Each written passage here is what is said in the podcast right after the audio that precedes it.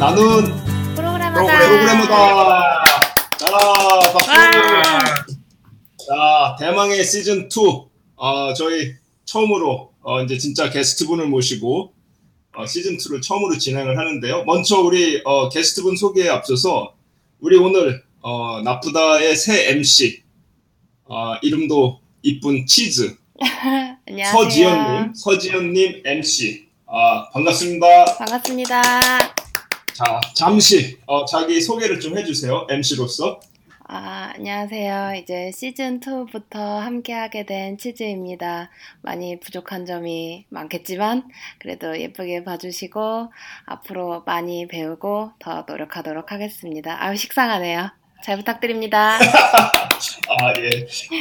어, 우리, 자, 그럼 우리, 어, 치즈라는 이 이름은 어디서 나온 거예요? 아, 치즈는 제가 지금 다니고 있는 회사에서 쓰고 있는 영어 이름이기도 하고요. 이제 음, 제가 옛날에 했던 게임에서 캐릭터 중에 이제 이렇게, 이렇게 달리는 식의 게임이 있었는데 거기에 이렇게 다양한 캐릭터들이 있었는데 그 중에 치즈 케이크 맛 쿠키라는 캐릭터가 있었는데 그 캐릭터가 돈을 제일 많이 벌어서 돈을 많이 벌어야겠다라는 생각으로 치즈라는 이름을 정했습니다. 그냥, 아, 이, 귀엽게 보이려고 치즈가 아니고 돈 네. 많이 벌려고 치즈, 치즈네요. 네, 굉장히 세속적인 이유입니다. 알겠습니다. 자, 그러면 우리, 어, 치즈님은 우리 전에 또 바로 앞에 방송도 했었고, 차차 우리 청취자분들이 이제 알아가기로 하고요. 네, 오늘 그 또 충격적인 게스트분을 모셨는데요. 어, 이미 알고 계신 분들도 많을 거예요. 워낙 또 이제 유명하시고 그런 분이라서 넥슨의 플랫폼 본부 부본부장으로 계신 박종천 게스트분을 모셨습니다. 자 반갑습니다. 반갑습니다. 반갑습니다. 예, 어, 유튜브 뭐 이런 데서 강연하시는 모습을 보고 어, 감명을 받아가지고 우리 오늘 또 이렇게 귀하게 시간을 내주셨는데요. 어, 잠시 어, 본인 소개를 좀 짧게 해주실까요? 네, 저는 박종천이고요. 네, 한국에서 한글과컴퓨터에서 일을 하다가 어, 미국에 가서 보스턴 쪽에서 벤처 회사에서 몇 년간 일하다가 그 다음에 블리자드 이제 게임 회사를 한번 가보고 싶다 해서 블리자드에서 한 11년 정도 이런저런 개발을 많이 했었고 음, 그중에서 스타크래프트 개발도 좀 했었고요. 그렇게 아. 재밌게 일하다가 이제 한국 쪽에 가서 일해보고 싶다 그래서 얼마 전에 넥슨으로 와서 넥슨에서 지금 일하고 있습니다. 네, 아, 지금 현재 는 넥슨에서 하시는 일은 어떤 거죠? 네, 넥슨에서 그 넥슨이 굉장히 글로벌하게 큰 회사이고 뭐 매출도 한국보다는 해외에서 많이 나긴 하는데 더욱더 그 해외 시장에서 더 잘해보고자 이렇게 글로벌로 좀 진출하자 그래서 글로벌로 진출하는데 플랫폼이 제일 중요하겠다 싶어서 그 플랫폼 본부라는 걸 만들고 그 안에서 이렇게 음. 글로벌로 제품을 출시할 수 있는 그런 플랫폼 개발을 하고 있습니다. 그렇군요. 뭔가 그, 그런 사이보이죠? 예, 예, 그 플랫폼이라는 것은 그러니까 게임 플랫폼인가요? 네, 뭐 iOS에서 앱스토어 같은 거죠. 음, 아, 그런 거를 의미하는군요. 네, 스팀 같은 거일 수도 있고요. 아, 그렇죠. 스팀. 또 제가 이제 또 게임 쪽은 잘 알진 못해가지고, 근데 스팀 하니까 이제 딱 느낌이 오네요. 네, 아, 이제 워낙 또 그 블리자드에서도 일을 하시고 그랬으니까. 네네. 아, 또 그래서 어, 그렇게 이제 쭉 어, 활동을 하시 외국에서 계속 오랫동안 활동을 하시다가 한국에 오신 게 어, 올해 초에 오셨다고 그랬죠? 네, 올해 1월에 와서 지금 한 8개월 정도 있습니다. 아, 8개월. 아, 그 아까도 이제 잠깐 얘기했지만 저희가 작년에 10월 달에 나프다의 처음 행사를 어, 우리가 그 넥슨 아레나에서 했었거든요.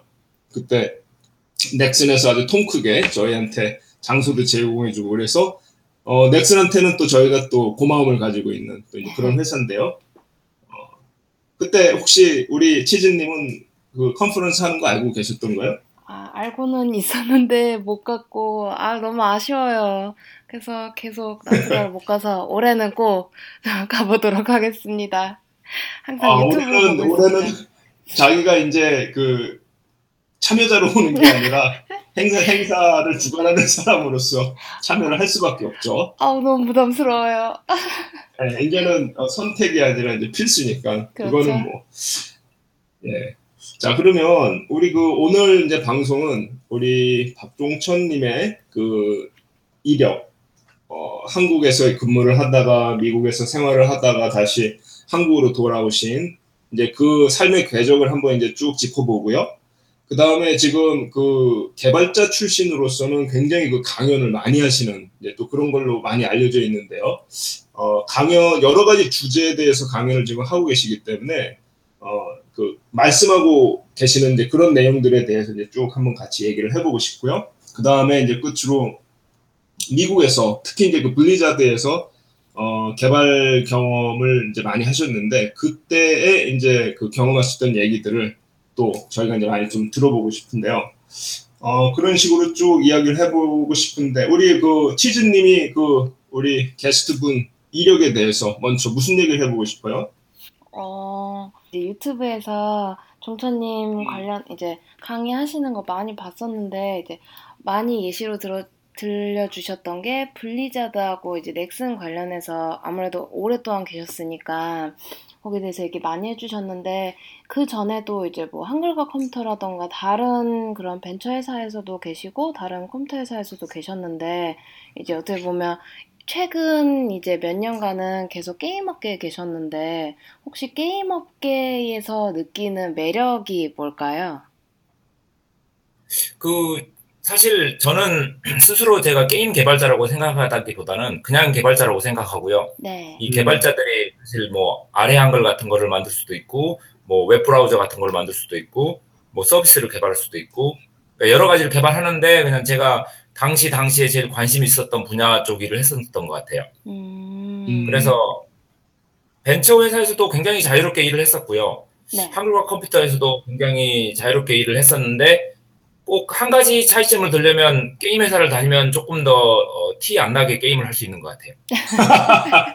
근데 그 게임 회사에서 게임하는 거는 어, 일이죠. 노는 게 아니고. 약간의 일이죠. 예를 들면 음. 한글과 컴퓨터에서 제가 아래 한글 개발했을 때 아마 3.0B인가 그 정도쯤 개발했을 텐데 음. 거의 저녁 먹고 오면은 무조건 1시간 동안 게임을 하고 그 다음에 일을 했었거든요. 야근하기 아. 전에. 음. 그때도 그렇게 게임을 많이 하긴 했었는데 블리자드에 있을 때는 더 많이 했죠. 그래도 뭐 아무도 구박 안 하고. 예전에 그 어, 한국에서 회사 생활을 한글과 컴퓨터에서 처음 시작을 하신 건가요? 네. 어. 그때 그때 그러면은 개발자로 들어가신 거예요? 네. 음, 어떤 작업을 하셨어요 그때는? 어, 맨 처음에 들어갔을 때는 아래 한글 2.1 쪽에 무슨 도구 같은 거, 밖에 이제 개발하는데 필요한 도구 같은 거 개발을 했었고요. 그 다음에 이제 2.5부터 이제 메인 개발자로 들어가서 아래 한글 2.5의 기능들을 굉장히 많이 만들었었고, 음, 뭐 아래 한글 그 뒤에 뭐 이제 3.0B나 뭐 96 이런 거 했을 때는 이제 표 쪽 작업이나 뭐 툴바 작업, 아래 한글 내부 작업들 많이 했고, 제가 아래 한글 개발하면서 제일 스스로 좀 만족스러워했던 개발은 빠른 찾기라고 음, 그 사용자 컴퓨터에 문서들이 흩어져 있는 거를 다 이렇게 모아서 인덱싱해서 굉장히 빠른 속도로 찾기 하는 그런 기능을 넣었는데 지금 생각하면 당연하지만 그 시절에는 전혀 그런 게 없었던 시절이거든요. 아, 그래서 그런- 문서 인덱스. 예, 그래서 뭐 한국의 검색 엔진 같은 것도 나오기 전이고 뭐 10만위 같은 게 나오기 전이거든요. 네. 아, 그래서 그런 거 나오기 전에 이렇게 문서 색인 시스템과 검색 시스템을 만들었던 게 기억이 납니다. 아, 그 언어는 뭘 쓰셨어요? 전부 C로 했었어요. 전부 다 C로. 네. 지연님은 아래 한글 써보셨어요? 아, 그럼요. 저 어렸을 때 컴퓨터 일찍 시작해봤습니다. 그래서 그때 어, 아래 한글이었죠. 뭐다 문서 작업, 뭐 제가 뭐 문서 작업할 일은 없었지만 그때는 한창 이제 컴퓨터 써보고 싶어서 집에 컴퓨터 음. 있으니까 프린트해서 친구들이랑 편지 자주 썼거든요. 그때 아래 한글 정말 많이 썼죠.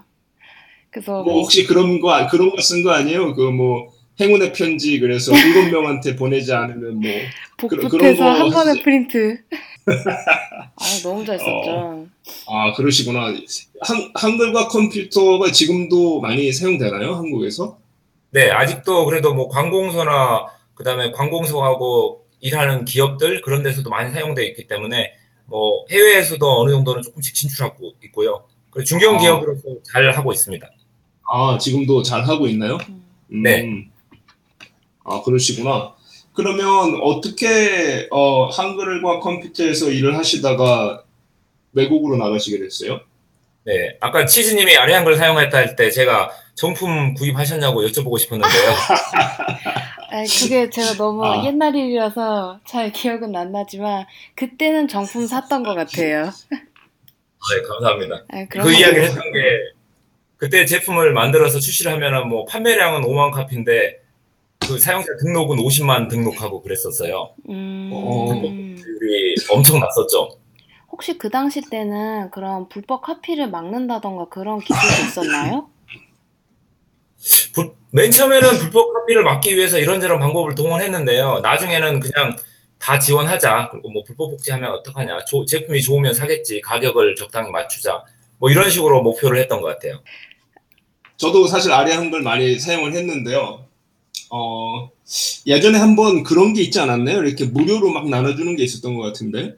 어, 무료는 아니고 그 회사가 제품은 개발되고 판매도 네. 어느 정도 되는데 매출은 상당히 떨어질 때가 있었어요. 이게 예, 예, 복제가 워낙 심하던 시절이라 예. 그래서 회사가 좀 경영이 악화되고 뭐 다른 데 넘어가려고 그러고 그때 그 아래 한글 살리자고 뭐 아래 한글 8.15 버전이라고 아, 그래, 그거, 그거, 예, 예. 한글 버전을 만들어서 만 원씩에 팔던 시절이 있어요. 아, 그래요. 맞아 요. 그게 기억이 나네요. 예. 네, 그때 만 원에 사람들이 다 사고 자기는 이제 정품 사용자라고 주장하고 회사는 눈물을 뭐 그랬던 시절이 있었습니다.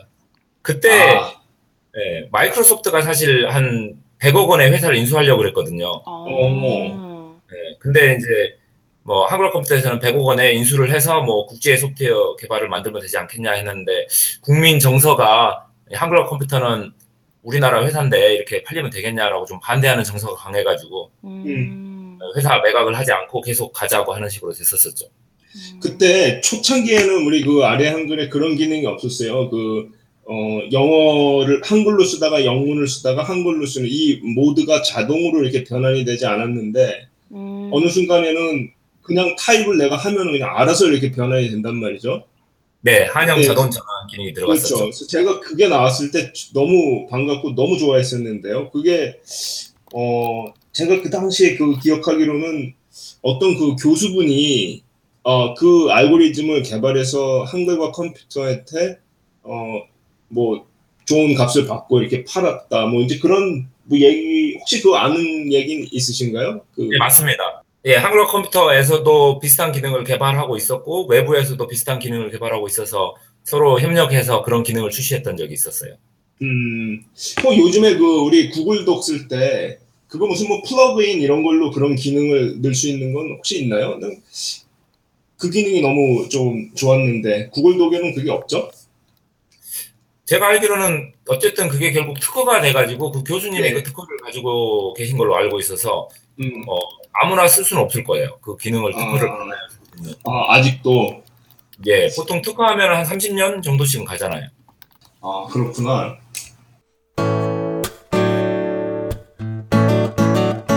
자 그러면 그래서 어, 외국으로 나가게 된 계기는 어떻게 됐던 거예요? 그 아래 한글 거기서 재밌게 일하고 있었는데 결국 뭐 예. 불법 복제도 너무 심하고 회사도 좀 어려워지고 저도 한 6년 정도 일하고 나서 좀 다른 걸 한번 해보고 싶고 그래서 이렇게 사표를 내고 다음 직장을 알아보던 차에 저 보스턴에 어, 벤처 회사가 하나 아는 분이 만들었다고 가보자고 그래서 거기 놀러 가서 보니까 이렇게 무슨 그 이메일 솔루션 같은 걸 만들고 있었던데 재밌어 보이더라고요. 그래서 음, 비행기 타고 그냥 배낭 하나 메고 날아갔다가 그 이후에 16년 동안 미국에 살게 되었죠. 아 혼자 가신 거예요? 네, 네, 그땐 결혼하기 전이라서 뭐 그냥 가방 하나 메고 갔었죠. 그럼 거기에서는 그 거기서도 이제 또 개발을 하셨나요?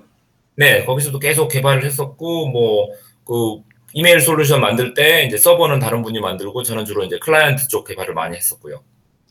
아, 그 웹 이메일은 아니고요. 어, voice email이라고 좀 그 voice email에만 특화된 걸 만들었어요. 굉장히 이렇게 간단한 클라이언트로 사람들이 마이크만 있으면 소리를 녹음해서 보내면 상대편들이 뭐 이렇게 웹메일에서 가볍게 소리를 들을 수 있게 뭐 이런 식으로 아, 그럼 클라이언트라고 아. 말씀하신 거는 뭐 데스크탑이라던가 그런 클라이언트 앱 말씀하시는 건가요?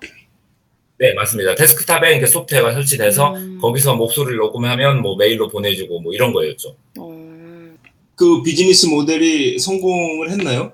그 메일을 보내면서 그 사람들이 받고 이제 처음에는 이제 일단 그 당시가 이렇게 뭔가 미국에도 이제 IT 붐 그래서 사람들이 뭐 IT 회사를 차리고 일단 사용자들을 많이 모으고 그 모아놓은 음. 사용자들 위에다 뭘 하자 뭐 이런 식으로 생각했기 때문에 저희도 비즈니스 모델은 처음에 없이 일단 그 voice mail voice mail 솔루션을 만들고 사람들이 굉장히 편하게 voice mail을 주고받게 하자라고 해서 사용자도 꽤 많이 모았고요. 그 예. 기술이나 뭐 배경을 이용해서 나중에는 이제 B2C로 가서 뭐 조지 부시 같은 대통령이 자기 그 후원자들한테 메일을 보내는데 voice mail로 보내면 더 효과가 좋잖아요. 그런 식으로 이렇게 회사나 뭐 사람들이 다른데 방송 같은 걸 할 때 voice mail로 해라라고 B2C로 어, 비즈니스 모델을 나중에 확장해 가고 뭐 그러는 음. 도중에 다른 회사가 M&A를 하려고 하고 뭐 그런 식으로 진행이 됐었습니다. 어, 이게 지금 한 어느 정도 때 얘기예요? 그러니까 그 닷컴 99년이니까. 아. 아, 그 닷컴 버블이 터지기 좀 전이네요. 그렇죠. 어, 그때 정말 시장이 뜨거웠을 텐데요. 아, 뜨거웠죠. 뭐 만들기만 하면은 막 회사가 매일매일 팔리고 저희도 뭐 한 6개월 만에 뭐 얼마에 사겠다고 오는 회사들도 많았고요. 어, 어, 아, 그래서 그러면 거기에서 계시다가 그 분리자료도 가신 거예요? 아니면 거기서 그 voice email 솔루션을 재밌게 만들다가 뭐 예. 좀 개인적으로 이제 결혼도 하고 회사도 그만두고 잠깐 쉬었다가 어 원래 한국으로 이렇게 돌아오려고 그랬는데 미국에서 좀 더 뭐 개발을 더 해보고 싶다. 그래서 아는 분들하고 힘을 합쳐서 이제는 시대가 그러니까 한국에서는 뭔가 이제 생산성 소프트웨어라고 아래한글 같은 걸 만들어 봤고 음, 미국에 와서는 이제 인터넷 소프트웨어, 뭐 voice email을 만들어 봤으니까 그 예. 다음에는 뭔가 좀 모바일이 이제 뜨지 않을까. 이게 근데 2000년이니까 좀 너무 일찍 시작했었죠. 아, 모바일을 그 당시에 어, 예, 그래서 파모, 파모S용 뭐 웹브라우저 같은 걸 만들어 보자. 뭐 이렇게 아, 그거 아이디어는 좋았던 것 같은데. 예, 항상 좀씩 일찍 시작해서 망했던 것 같아요. 아래 한글도 한 5년만 늦게 만들었으면 성공했을 것 같은데. 네, Palm OS용 그 웹브라우저 정확하게 저희는 information browser라고 불렀는데 뭐 글이건 그림이건 뭐 웹사이트건 그래서 기존에 있던 웹사이트들을 이렇게 모바일용으로 다 변환을 자동으로 서버에서 스크립트로 해줘서 뭐 신문사 사이트가 저희가 만든 스크립트를 통해서 자동으로 모바일에서 읽을 수 있는 데이터로 변환된 다음에 뭐 Palm OS 같은 데서 그 글을 가져다가 돌아다니면서 읽게 한다. 뭐 그런 개념을 갖고 information browser를 만들어서 HandStory라고 불렀었는데 한국에서도 아주 예전 사용자들은 아직도 이 제품을 기억하시더라고요. 음. 어, 그 치즈님은 뭐, 아까 뭐 얘기하시려고 그랬어요? 사실 종천님 얘기 듣다가 제가 이해 못했던 게 Palm OS가 뭔가요? Palm OS는 네 예전에 지금 사실 어떻게 보면은 아이폰이 저는 나오게 된 계기라고도 생각을 하는데요. 음. 이 손에서 들고 다니면서 이렇게 쓸 수 있던 디바이스를 만들고 싶어서 굉장히 많은 회사들이 시도를 하고 뭐 애플이 뉴튼이라는 걸 만들었다가도 실패를 하고 그랬었거든요. 네네. 그래서 많은 회사들이 노력을 했는데 실패를 했는데 그 팜이라는 회사가 드디어 제일 쓸만한 가지고 다니면서 쓸 수 있는 device를 만들어냈죠. 그래도 지금, 지금 기준으로 따지면은, 어우, 좀 투박하죠? 네, 음. 투박하죠. 또- 화면도 아마 흑백으로 기억을 하는데요. 네, 나중에 칼라 버전도 나왔었고요. 예. 음. 팜이 그래도 나와가지고 이제 사람들이 드- 가지고 다니면서 이제 PDA라고 불렀죠. 아, 음, 이제 PDA. 알겠어요. PDA. 팜이 나오면서 이제 사람들이 드디어 이제 가지고 다니면서 일정 관리하고 메일 보고 뭐 글 쓰고 할 수 있는 시대가 열렸고 그거에 맞춰서 저희도 이제 소프트웨어를 개발했었죠. 그때 당시에 그 팜도 대부분 그 펜이 딸려 있었죠. 네. 그래서 펜으로 이렇게 똑똑똑 찍던 이제 그런 사람들 음. 주변에 기억이 나는데요. 네, 네, 네. 어, 옛날 이야기죠. 네, 처음 그, 그 들어봐요. 팜 안에 어, 웹 브라우저도 들어 있었어요. 지금 생각하기로는. 음. 네. 인터넷 연결 기능이 없어가지고 네. 그 사실 다 오프라인으로 이렇게 싱크해서 보는 개념이었고요. 음, 음, 나중에 삼성전자가 이제 팜OS 전화기를 만들었어요. 좀 의욕적으로 그쪽 시장에 들어가려고. 아 전화를 그 안에. 네네. 그래 전화기 안에 그 팜OS를 넣어가지고 음, 어, 웹 브라우징도 되고 화면도 작고 그리고 저희도 그 회사랑 삼성이랑 열심히 노력해가지고 저희가 만들었던 그 소프트웨어를 삼성 전화기에 번들하고 뭐 그랬었죠. 아 그러셨구나. 음. 아 그래도 굉장히 뭔가를 그 창조하는 그런 개발자 경험을 많이 하셨네요. 네, 뭐 만들, 그러니까 어, 제가 소프트웨어 개발자가 되게 된 계기는 사실 어렸을 때부터 소프트웨어를 만드는데 다른 사람들이 그걸 쓰면은 너무 기분이 좋더라고요. 결국 음, 제가 만든 걸 남들이 쓰는 것. 그렇죠. 예. 그래서 그래서 제가 어, 만든 소프트웨어를 하- 얼마나 많은 사람들이 쓸 수 있을까 이렇게 생각해 보니까 한국에서는 한글 컴퓨터 가는 게 제일 빠르겠더라고요. 어, 그 당시에는 최고 회사였으니까요. 그래서 그렇죠. 그 이후로도 계속 그렇게 제가 만든 소프트웨어를 사람들이 많이 쓰는 걸 목표로 계속 숫자가 늘어나는 것 같아요. 음, 점점. 점점. 한글과 컴퓨터에서 아래 한글 만들어서 예를 들면 뭐 100만을 달성했다. 예. 미국 가서 이런 voice 이메일 소프트웨어 만들고 그 다음에 예. 이렇게 핸드소리 같은 거 만들어서 뭐 500만 이렇게 계속 음, 숫자가 늘어나는 것 같고요. 예. 그러다 이제 대망의 대망의 스타. 그렇죠. 블리자드에서 블리자드. 블리자드에서 그래서 제가 했던 것 중에 하나가 그 배틀넷 데스크탑 앱 만들고 또 하스스톤 만들고 그랬었거든요. 아, 잠깐 우리가 그이 블리자드로는 이렇게 너무 쉽게 가버리면 안 되고요. 일단. 어, 가시게 된 계기는 또 어떻게 돼요? 그래서 그 어, 삼성전자에 뭐 bundle을 하고 그리고 그게 이제 미국의 스프린트를 통해서 팔리게 됐거든요. 음, 스프린트에서 그게 이제 팔리게 되면은 우리 소프트웨어가 내장돼 있으니까 우리는 그 위에 이제 컨텐츠를 팔아야 되겠다. 그리고 서비스를 팔아야 되겠다. 뭐 이런 식으로 계획을 다 했었는데 스프린트가 그 전화기를 가져오면서 어, 이상한 소프트웨어 깔려 있다. 이거 지워줘. 그래서 지워버린 거예요. 스프린트가. 음, 그래서 이 통신사의 갑질을 온몸으로 느끼고 야, 이 모바일 모바일적 비즈니스는 쉬운 게 아니라는 걸 진짜 여실히 깨달았었죠. 음, 그 당시에는 그랬던 것 같아요. 뭐 하고 싶어도 이렇게 통신사나 제조사들하고 다 협약을 해야 됐기 때문에 네. 예, 지금 지금 iOS 시절이나 뭐 구글 플레이 시절처럼 개발자들이 마음대로 할 수 없는 시절이었죠. 그 시절에는. 음, 그렇죠. 그래서 또 회사를 옮기신 건가요?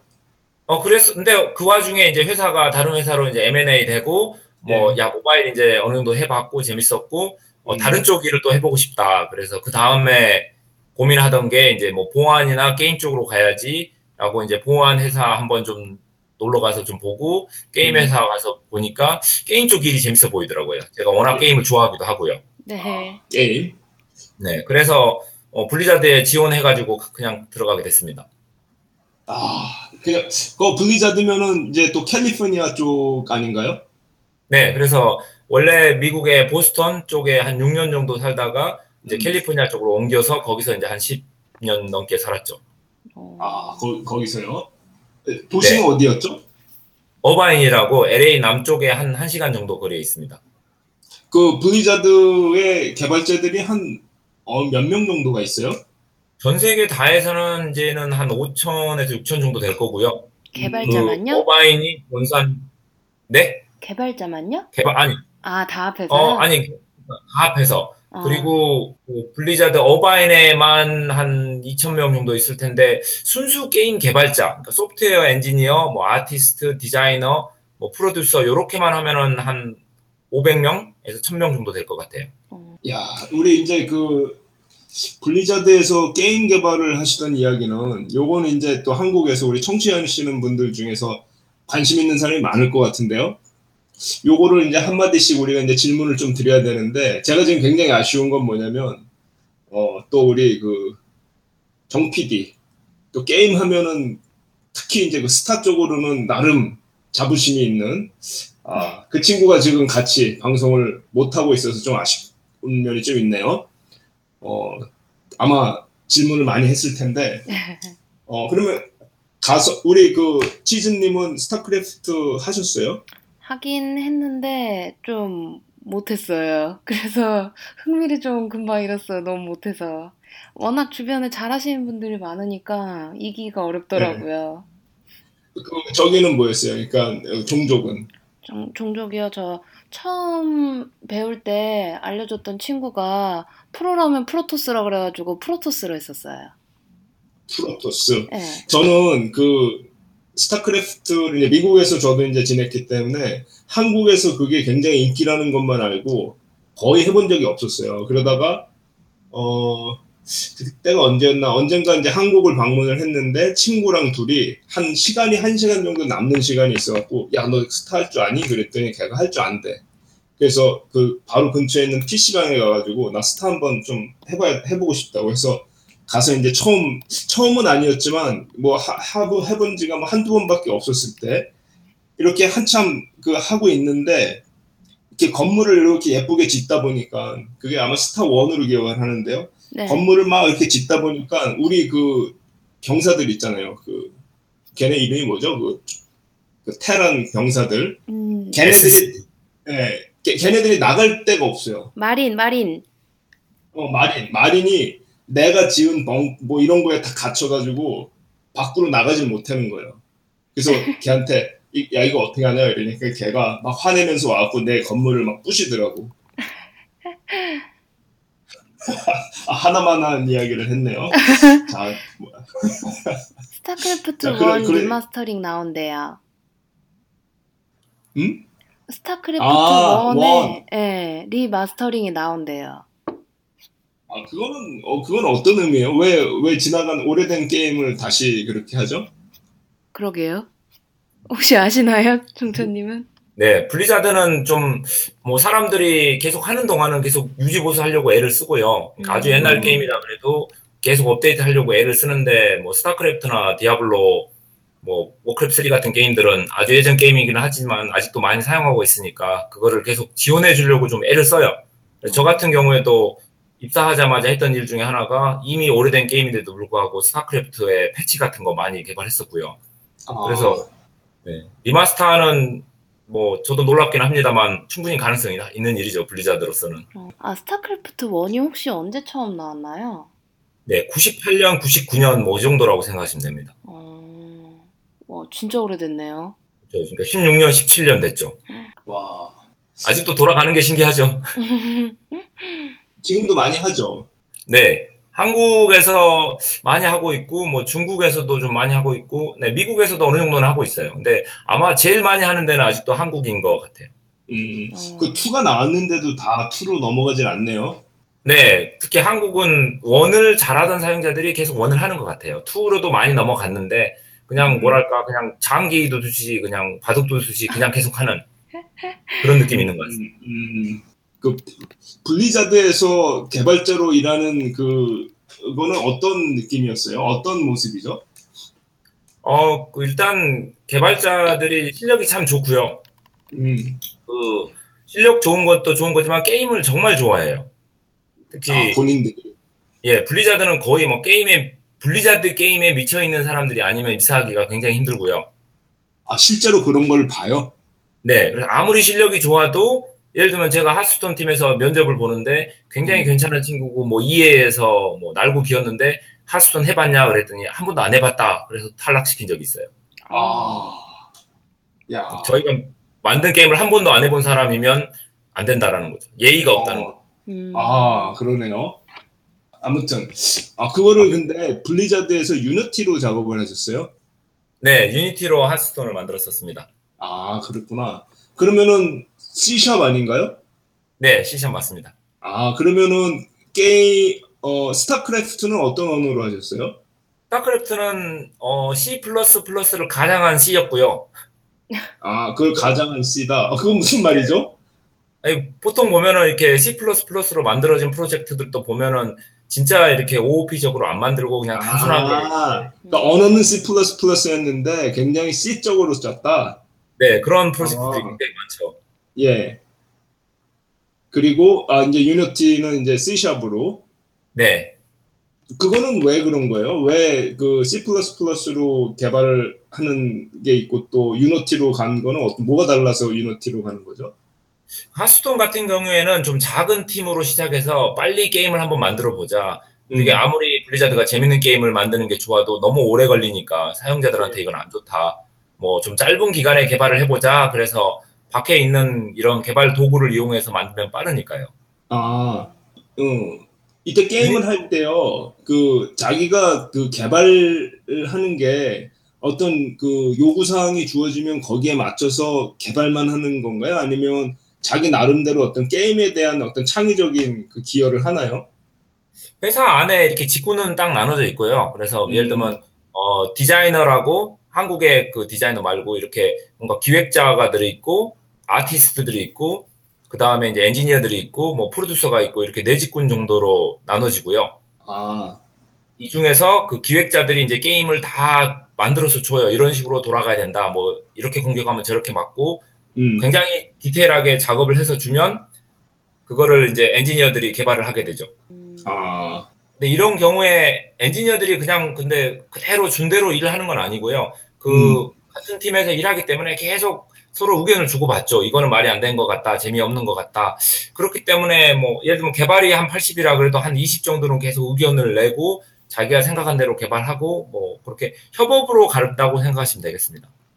뭐 무슨 어 게임 뭐 버그라든지 뭐 아니면은 뭐 개발하는 과정에서 뭐 재미난 뭐 에피소드는 뭐 기억나시는 게 있나요? 그 특히 하스톤 같은 경우에는 유니티 작업을 많이 해가지고 사실 힘든 작업에 힘든 거는 대부분 유니티 쪽에서 나왔고요.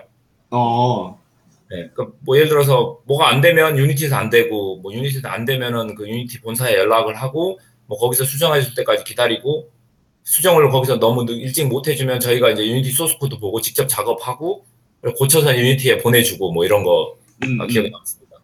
혹시 우리 치즈님은 이런 게임과 관련된 개발 해보신 적 있어요? 아니요, 제가 게임, 어, 공부할 때는 이제 다른 인디게임 하신, 인디게임 개발자분이 만드신 그냥 조그마한 게임 엔진으로 만들어 본 적은 있는데, 유니티라던가 이렇게 좀, 이렇게 범용적으로 많이 쓰이고 글로벌로 많이 쓰이는 그런 도구로는 게임을 만들어 본 적이 없어요. 그래서 되게 신기해요. 음, 저는 그 작년 아 작년이 아니고 올해 4월에 어 빌드 행사 있잖아요 마이크로소프트에서 아, 네. 거기에 어 거기에 가니까 어떤 세션이 이 유니티를 가지고서 게임을 만드는 세션이 있더라고요. 음, 그래서 어, 한 번도 안 해봤는데 이제 딱 들어가니까 강사가 굉장히 친절하게 어, 다 그 컴퓨터가 setup이 다 돼 있었어요. 그래서 자기 따라서 이거 해봐라 그러고 요거 선택하라 그러고 이러면서 한, 한, 한 걸음씩 계속 이렇게 이제 어, 인도를 해줘요. 그래서 다 같이 조금씩 조금씩 따라가다 보면 어, 그 한 50분짜리 세션이 끝날 무렵에는 어, 나름 뭐 이렇게 뭐 어떤 그 캐릭터들이 움직여 다니면서 음. 어, 무슨 괴물 나오면 칼로 푹 해갖고 이렇게 막 죽이고 막 이런 게임이 하나가 이렇게 뚝딱 나오더라고. 그래서 너무 재밌었어요. 그걸 하면서. 유니티를 사용하면 생산성이 정말 많이 이렇게 증가하나요? 제가 안 해봐서 좀 잘 모르겠어서요. 네, 특히 그 게임 개발이라는 게 뭔가 사실 게임이 성공한다는 거는 그 게임이 재밌어야 성공하는 거거든요. 그래서 음. 뭔가 기술과 개발이 그 게임을 성공시킨다 보다는 기술과 개발은 그 게임을 만드는데 필요한 도구를 제공해주는 그런 느낌이라서 어느 정도까지 단순하고 좀 크- 복잡하지 않은 게임들은 도구를 이용해서 쉽게 제작할 수 있으니까 유니티 같은 게 도움이 많이 되죠. 음, 하스스톤은 빠르고 이렇게 작은 팀에서 하셨다고 그렇기 때문에 이제 유니티를 사용하셨다 그랬는데 그러면 하스스톤은 혹시 제작 기간이 어느 정도 걸린 거예요? 어, 앞에 이제 기획하고 뭐 이제 그 팀에서 여러 가지 프로토타입 만들고 하던 시절은 조금 있었고요. 그거는 좀 제작 기간이라고 보기는 좀 어려울 것 같고요. 음, 그게 끝나고 나서 이제 실제로 유니티로 개발 시작하자 그래서 게임을 출시할 때까지는 한 2년 정도 안에 끝냈던 것 같아요.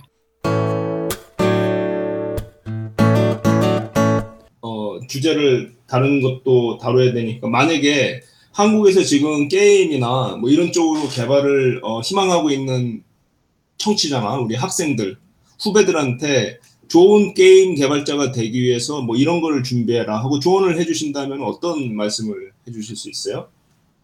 뭐 유니티를 사용하는 것도 좋은데요. 그 유니티를 그냥 단순하게 이렇게 아무것도 모르고 사용만 하면은 사실 기초가 약해서 금방 무너지고요. 음, 특히 게임 개발이라는 것 자체가 좀 다른 분야보다 되게 광범위하거든요. 음, 그 클라이언트 개발, 뭐 서버 개발, 그 사이에 뭐 플랫폼 개발, 뭐 툴 개발 되게 덩치가 크기 때문에 그리고 사용자들도 뭐 한 만 명, 이만 명이 붙는 게 아니라 10만 명, 100만 명이 붙을 수도 있어서 음, 다른 산업보다도 게임 산업이 더 기초가 중요한 것 같아요. 개발자들의 기초라고 말씀하시면 어떤 기초를 뭐 말씀하세요? 알고리즘이라든지 뭐 OS라든지 하드웨어라든지 네트워크라든지 이런 거에 음. 대한 기초적인 지식이 많아야 되죠. 아, 뭐 그래픽스 쪽도 좀 알아야 되고. 네, 그거는 이제 좀 전문 분야고요. 그러니까 클라이언트 개발자면 이제 그래픽스를 알아야 되는데 이제 서버 예. 개발자면 모를 수도 있고요. 자, 그러면 어, 블리자드에서 그렇게 어 잘 근무를 하시다가 어떻게 해서 또 한국으로 가실 어, 결심을 하게 되셨는지 그게 이제 좀 궁금하네요. 왜냐하면 이제 저도 미국에서 쭉 살면서 가끔 그런 질문을 받거든요. 한국으로 어, 갈 생각 없느냐. 근데 저는 아직까지 구체적으로는 생각을 안 하고 있는데요. 어떻게 어, 한국에 가실 생각을 하시게 됐어요? 블리자드에서 일을 하면서도 그 원래 뭐 미국에 제가 살려고 건너간 건 아니고 그냥 직장 생활 좀 해보려고 간 거라서 음. 한국 쪽에 관심은 계속 많고 교류도 계속 했었고요. 그래서 음. 블리자드 안에서도 조금 한국 쪽에 관련된 일들은 제가 좀 나서서 챙기는 그래서 뭐 스타크래프트에 원래 한글 채팅 기능이 없었는데 제가 몰래 넣어서 출시한다든가 어, 나중에 말은 했죠 회사에. 그래서 그런 식으로 한국 쪽 작업도 많이 하고 뭐 하스스톤 개발할 때도 한국 쪽에 관련된 기능들 많이 추가하고 아까 뭐 유니티 이야기했었는데 유니티에서 한글 입력이 거의 잘 안 됐었어요. 걔들이 어. 스웨덴이다 보니까 음. 신경을 많이 못 쓰죠. 네. 그래서 제가 유니티 안에 한글 채팅 기능 같은 것도 다 고치고 이런 식으로 한국 관련 개발을 계속하면서 한국에 강연을 자주 나가고 음. 넥슨에서 NDC라고 넥슨 Developer Conference라고 매년 이렇게 게임 개발자 몇천 명 모아서 컨퍼런스를 하는데 예. 거기를 제가 매년 나가서 강연을 했었거든요. 다양한 주제로. 아. 네, 그렇게 강연을 하다가 이제 블리자드 한 10년 정도 다녔고 아 이제 여기서는 뭐 할 만한 거 다 해본 것 같고 뭐 음. 공부도 많이 했고 좀 전혀 다른 회사에 가서 다른 공부를 해보고 싶다라는 어, 그런 마음을 갖고 있을 때 아예 이럴 거면 한국 가서 한국 게임 회사를 다니면서 한국 게임 회사도 돕고 그 회사의 뭐 세계 진출도 돕고 또 한국에 가서 직접 강연도 많이 하고 뭐 음. 젊은 개발자들 많이 만나보자 뭐 이런 음. 생각을 가지고 이렇게 무모하게 올해 초에 한국에 오게 됐습니다. 야 뭔가 그 애국심이 넘치는 그런 느낌인데요. 이, 한글로 컴퓨터 다녀서 이렇게 된 것 같아요. 한글로 컴퓨터에서 너무 애국심 고취 이런 걸 교육받았어요. 어, 아, 그럼 지금 근데 사실 넥슨도 저기 게임 회사니까 큰 맥락에서는 크게 다르진 않지 않나요? 어, 블리자드하고 넥슨은 굉장히 다르고요. 철학이나 문화 같은 게. 아, 그런가요? 어떤 네. 면에서 다르죠? 블리자드는 예를 들면 게임이 한 다섯 개 정도밖에 없고요. 전 세계 한그 다섯 개 게임을 다 동시에 출시하고요. 음... 아. 근데 넥슨은 뭐 한국에 뭐 PC 게임 뭐 한 50개, 모바일 게임 막 25개 엄청나게 많은 게임을 출시하고 있고요. 음. 그리고 각 지역별로 지사별로 조금씩 다르게 움직이고요. 어. 그러니까 한국에 출시된 게임하고 미국에 출시된 게임하고 뭐 일본에 출시된 게임하고 조금씩 다른 거예요. 아, 그러니까 버전을 조금씩 달리하는 거예요? 뭐 게임 자체도 다를 수도 있고 같은 게임이라도 굉장히 다르게 포장해서 출시할 수도 있고요. 아. 그러니까 어, 블리자드는 그냥 전 세계를 하나로 커버하겠다 뭐 그런 의미라면 넥슨은 각 지역에 맞는 최고의 전략을 선택하겠다. 아, 이런 그러니까, 어, 그러니까 그런 식으로 약간 그 지역에 맞게끔 마케팅 전략도 다시 하고 게임 내용도 조금씩 달리하고 그 지역에 맞춰서 네. 그리고 개발도 블리자드는 이렇게 큰 게임을 오랫동안 개발해서 한번 승부를 보겠다고 넥슨은 여러 개 게임을 만들어 가지고 이 게임들 중에서 사용자들이 좋아하는 것도 있을 거고 싫어하는 것도 있겠지만 우리는 계속 많이 만들면 사용자들이 이런 거를 다 즐기면서 좀 좋은 경험이 되지 않을까 뭐 이런 식으로 좀 철학도 많이 다릅니다. 그 넥슨에서 나온 게임 중에서 이렇게 제일 좀 잘 알려진 게임은 또 뭐가 있어요? 어, 제일 많이 알려진 건 뭐 메이플 스토리, 뭐 던전 앤 파이터, 뭐 이런 것들이 많이 알려져 있죠. 아, 메이플 스토리는 들어본 적은 많이 있는 것 같은데. 또 우리 치즈님 네. 알고 있나요? 이 아, 게임? 그럼요. 메이플 스토리는 저 어렸을 때부터 친구들도 굉장히 많이 하는 그런 아기자기한 게임입니다. 네, 맞습니다. 아, 혹시 틀릴까봐. 어, 어, 예. 아, 근데 나는 뭐 갑자기 캐릭터를 가지고 사냥을 한다는 게 아, 하긴 지금도 제가 지금 네. 저희 집에 딸들이 그 전화 이렇게 들여다보면서 게임하고 이러는 거 이렇게 생각해 보면 무슨 뭐 호텔 뭐 이렇게 손님들 왔다 갔다 거리고 뭐 자기 집 뒤에서 이렇게 텃밭에 이렇게 채소 씨 뿌리면 이렇게 채소 막 자라고 이렇게 보면은 이, 이걸 왜 하고 있지 싶은데 굉장히 재밌어 하더라고요. 게임이라는 것 자체가 뭐 네. 그냥 아무 어떻게 보면 의미가 없는데 재미로 하는 거죠. 임 작가님이 게임하는 청년을 만난 이야기를 해주셨습니다. 자, 막간을 이용해서 또 하나 마나 한 이야기를 잠시 했고요. 아, 뭐 아무튼 그래서 메이플 스토리, 아 그런 것도 있고 또 아까 무슨 게임이라고 그러셨죠? 던전 앤 파이터라고 이렇게 아. 약간 싸우는 게임 같은 것도 있고요. 아, 그건 막 싸우는 건가요? 예, 이렇게 뭐, 저, 던전에 들어가서 나쁜 놈들 나타나면 공격하고 뭐 그러는 거죠. 근데 또 게임을 많이 안 하는 입장에서 보면, 어, 다 뭐 싸우고 이러는 게 다 그게 그거 같거든요. 그럼 뭐가 다른 거예요 도대체? 어, 뭐가 그 인기, 어떤 게임은 그렇게 성공을 거두고, 다른 게임은 성공을 못 거두고, 그런 중요한 차이가 뭐가 있나요? 게임도 약간 그 흥행 산업 같은 거라서요. 그 영화하고 비슷해서 사실 뭐 100년 전에 나온 영화나 지금 나오는 영화나 비슷한 팀들이 많잖아요. 뭐 love story 있고 뭐 액션 있고 뭐 sci-fi 있고. 아, 그렇죠.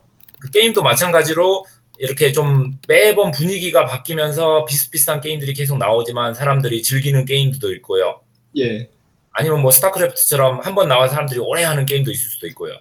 아, 근데 결국 게임은 이렇게 책이 많고 영화가 많고 뭐 음악이 많듯이 여러 가지 게임들이 있고 사람들이 그냥 자기 좋아하는 게임을 적당히 좀 즐기다가 멈추고 그다음 다른 게임 하고 뭐 그런 식으로 돌아가는 것 같아요. 음, 그 일종의 그 완성도가 거기에도 존재하는 거네요. 어 게임이 굉장히 덩치 크게 만들고 많은 사용자들이 이용하고 뭐 오랜 기간 동안 사랑받는 게임을 만들려면은 처음부터 어, 기술에 투자를 많이 해야 되고요.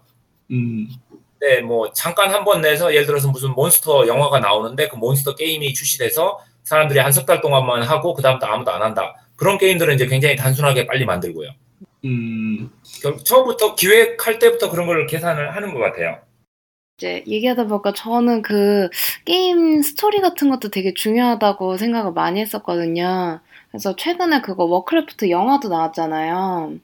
또 되게 재밌게 네. 봤거든요. 저는 사실 그 게임을 해보지는 않았는데 그냥 게임의 어떠한 내용이다라는 것만 알고 가서 영화를 봤는데도 되게 내용이 탄탄하더라고요.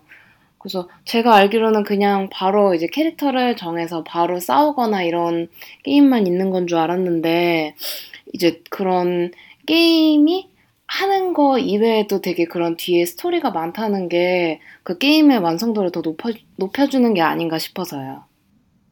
네, 맞습니다. 요즘 그런 추세로 많이 흘러가고 있어요. 게임도 하나만 그냥 만드는 게 아니라 그렇게 world story를 만들고 그 world에서 계속 그 게임들을 좀 뽑아내는 영화들도 뭐 마블, 뭐 어벤져스 같은 거 보시면 알겠지만 한 세계관에서 영화를 많이 만들어내잖아요. 게임도 음, 그런 식으로 음. 많이 변하고 있습니다.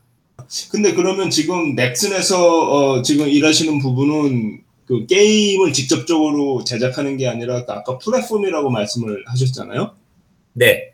그러면 그 플랫폼하고 관련된 이제 일을 하실 때 어, 떤 점들을 고민을 하세요?